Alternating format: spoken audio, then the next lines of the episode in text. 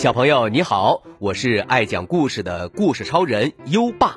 你想跟优爸聊天吗？想收到优爸的礼物吗？在微信搜索“优爸讲故事”五个字，关注优爸的公众号吧。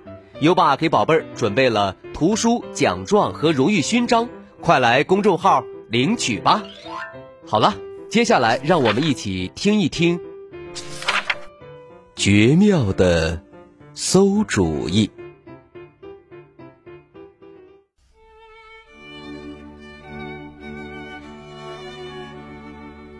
从前有个贫穷又不太走运的男人，他和他的母亲、妻子和六个孩子生活在小山村的一间棚屋里。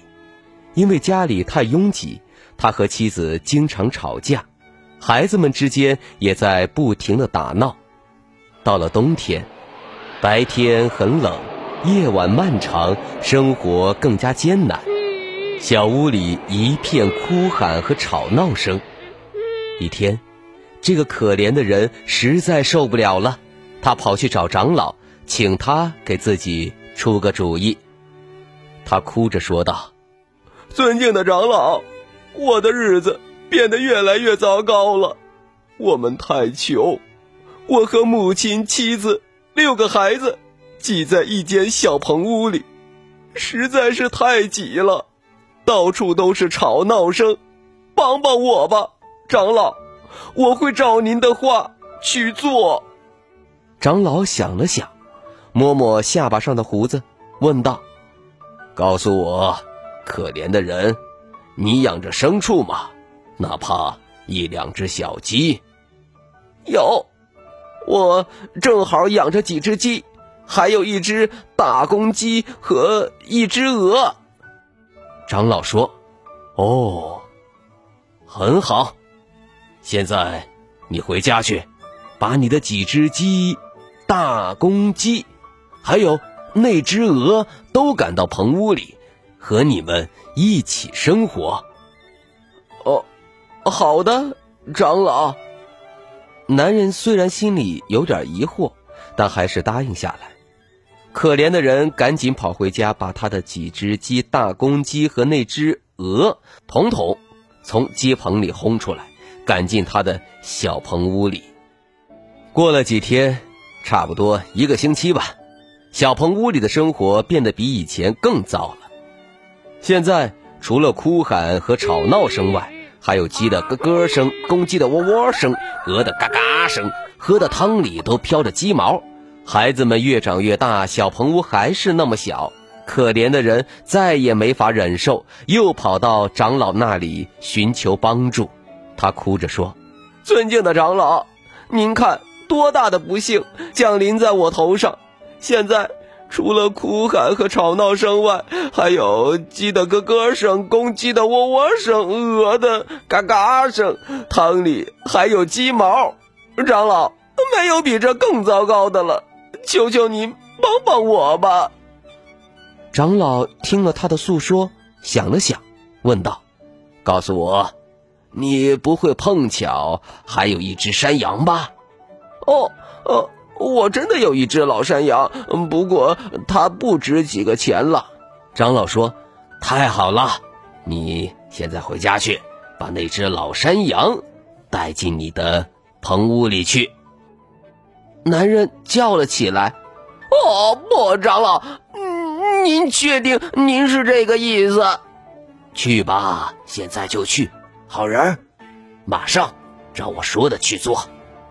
可怜的人垂头丧气，拖着沉重的步子回了家，把他的老山羊拉进了他的小棚屋。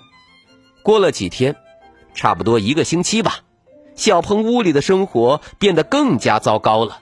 现在。不仅有哭喊声、吵闹声、鸡的咯咯声、公鸡的喔喔声、鹅的嘎嘎声，还有变得非常粗野的老山羊，它不停地用脚顶撞碰到的任何东西。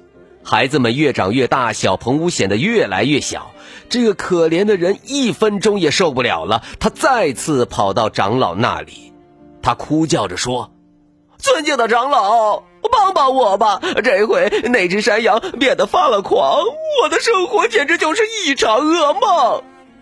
长老听了他的诉说，想了想，最后说道：“告诉我，可怜的人，你会不会还有一只牛呢？啊，小牛或者老牛都没关系。是的，长者，我确实有一只牛。”这个可怜的人战战兢兢的回答。长老说：“那你回家去，把牛也。”牵进棚屋里去！男人大叫起来：“哦，不啊，不能这样做！”长老说：“立刻照我说的办。”可怜的人脚步沉重，牵着他的牛，满怀心事的走进小棚屋。他想：“长老是不是疯了？”啊！过了几天，差不多一个星期吧，生活。比以前任何时候都要更糟糕了，每个人都在吵闹，特别是那些鸡、山羊发疯似的跑来跑去，牛冲撞着任何阻挡他的东西。可怜的人简直无法相信，他的生活会变得如此的不幸。最后，他实在无法忍受了，他跑去长老那里寻求帮助。他哭叫着说：“尊敬的长老，求求您救救我吧！世界末日到了，那只牛撞倒了所有东西，屋子里连呼吸的地方都没有了，比噩梦还可怕。”长老听着想了想，说：“哦，现在回家去。啊，可怜的人，把你的那些牲畜都赶出屋子。哦，我会的，我会的，我马上就这么做。”可怜的人立刻跑回家，把他的牛、山羊、鸡、鹅，还有大公鸡赶出了他的小棚屋。那天晚上，可怜的人和他的家人睡得非常安静，没有了鸡的咯咯声，公鸡的喔喔声，鹅的嘎嘎声。屋子里的空间显得很大，呼吸仿佛都变得顺畅了。第二天，男人跑到长老那里，高兴地说：“尊敬的长老，您让我的生活变得甜蜜无比，还是那个小棚屋，我和我的家人们过得如此安静、宽敞、平和，啊，生活真是太美妙了！”哈哈。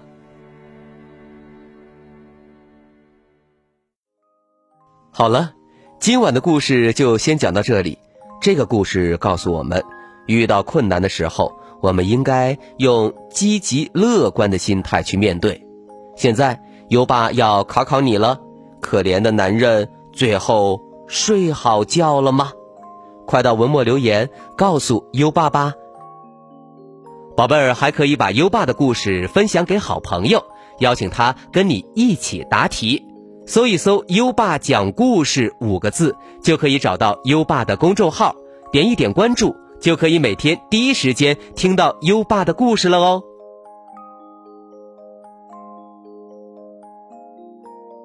好了，到该睡觉的时间了，让我们听着美妙的音乐和诗歌入睡吧。优爸祝你好梦，晚安。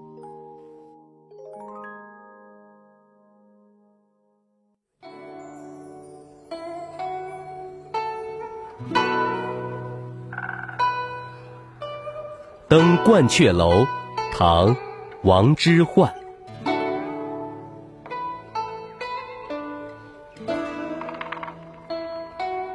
白日依山尽，黄河入海流。欲穷千里目，更上。一层楼，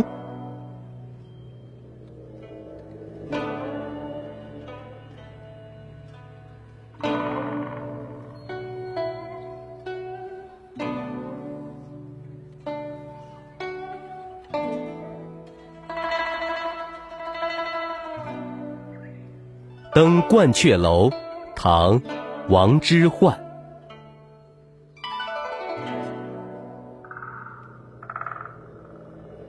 白日依山尽，黄河入海流。